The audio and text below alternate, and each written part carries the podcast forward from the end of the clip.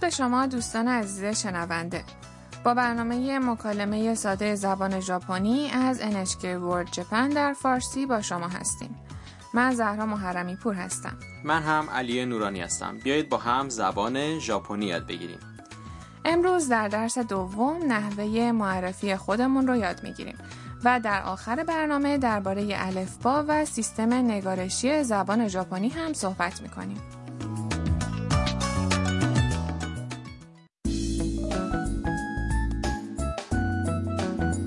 در گفت و شنود قسمت قبل شنیدیم که تم دانشجوی خارجی که از ویتنام اومده به دنبال پانسیون خانه هاروسان میگرده که قراره در ژاپن در اونجا زندگی کنه.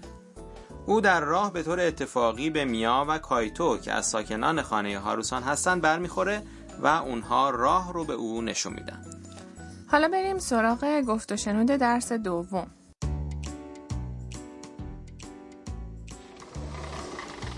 ただいまハルさん新しい住人がつきましたよはーいようこそいらっしゃいましたえロボットそう大家のハルさんですはじめましてタムです学生ですよろしくお願いします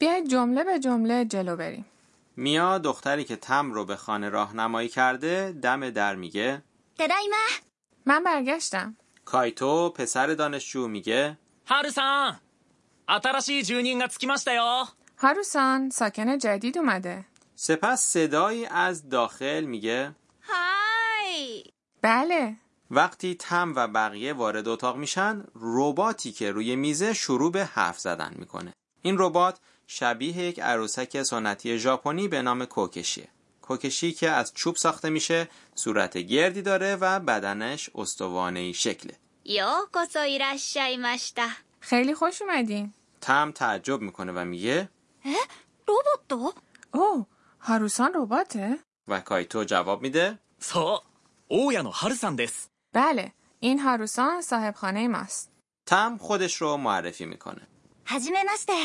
خوشوقتم タムです学生です من تم هستم دانشجو هستم よろしくお願いします از دیدن شما خوشوقتم پس صاحب این خونه در واقع یک ربات به شکل عروسک های کوکشیه اسم این ربات هاروسانه و او همیشه از روی میز اتاق پذیرایی مواظب ساکنین خونه است. هاروسان رمز و رازهایی داره که بعدا در طول برنامه اونها رو کشف میکنیم.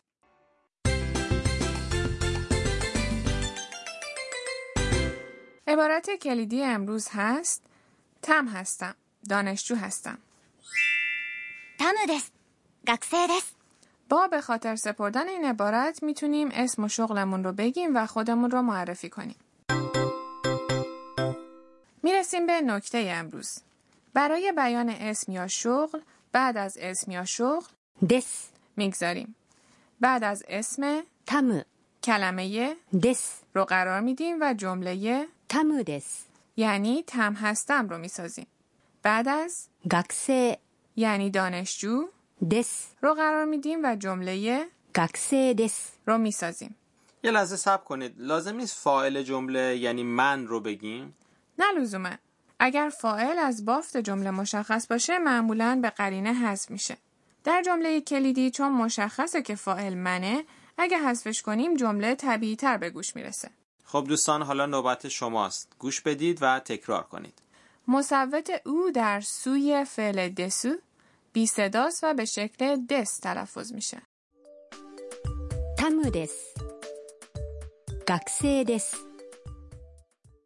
تکرار کردید در ادامه بیاید یک نمونه مکالمه از معرفی بشنویم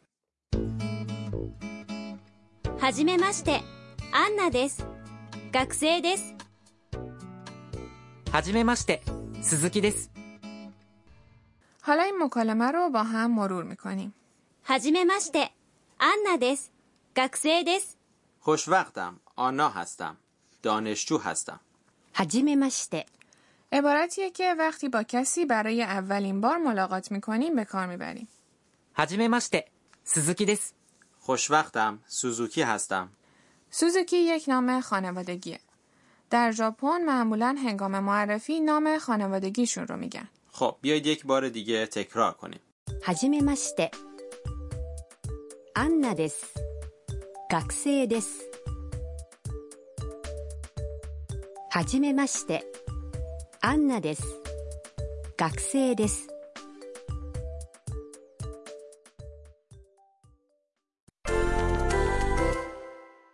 حالا بیایید تمرین کنیم. فرض کنید اسم شما توماسه. トーマストーマス به ژاپنی خودتون رو معرفی کنید. اول شما بگید بعد جواب درست رو بشنوید. トーマスです。 توماس کارمند شرکته. کارمند شرکت به ژاپنی میشه؟ 会社員会社員 بگید کارمند شرکت هستم. اول شما بگید بعد جواب درست رو بشنوید. 会社員です。 خب حالا فرض کنید توماس هستید. با اضافه کردن はじめまして。 به اول جمله خودتون رو معرفی کنید. اول شما بگید بعد جواب درست رو بشنوید. はじめまして。トーマスです。会社員です。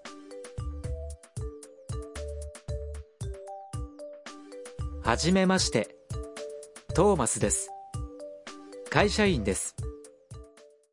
آفرین در وبسایت برنامه ما یک فهرست مشاغل به زبان ژاپنی قرار داده شده بگردید و ببینید کدومش برای شما مناسب تره نشانی صفحه آموزش زبان ژاپنی ما در وبسایت هم هست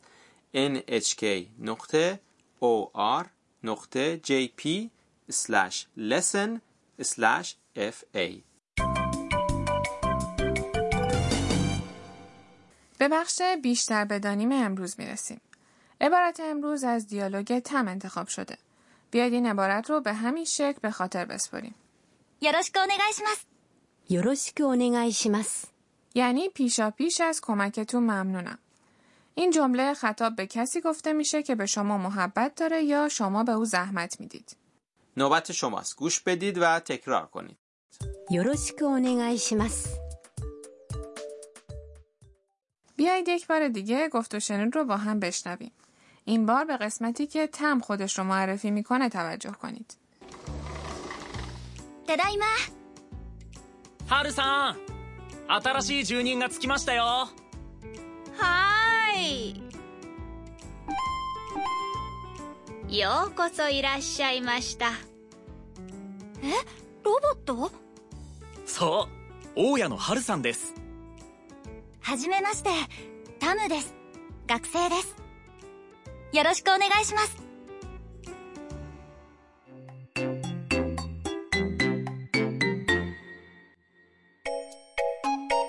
در زبان ژاپنی سه نوع سیستم نگارشی وجود داره کانجی، هیراگانا و کاتاکانا درسته؟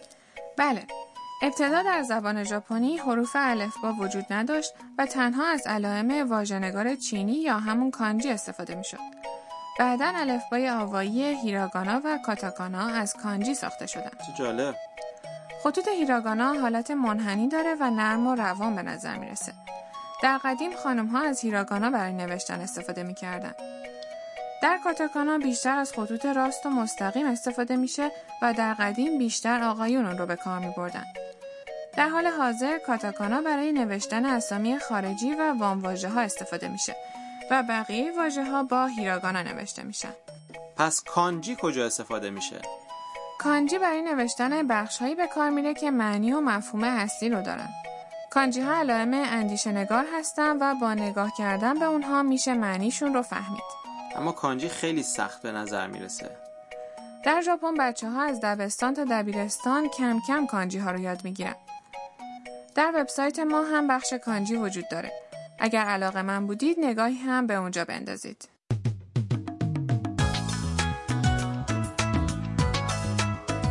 برنامه امروزمون چطور بود؟ به نظر میاد که خانه هاروسان جای جالبی باشه امیدواریم که در قسمت بعد هم با ما همراه باشید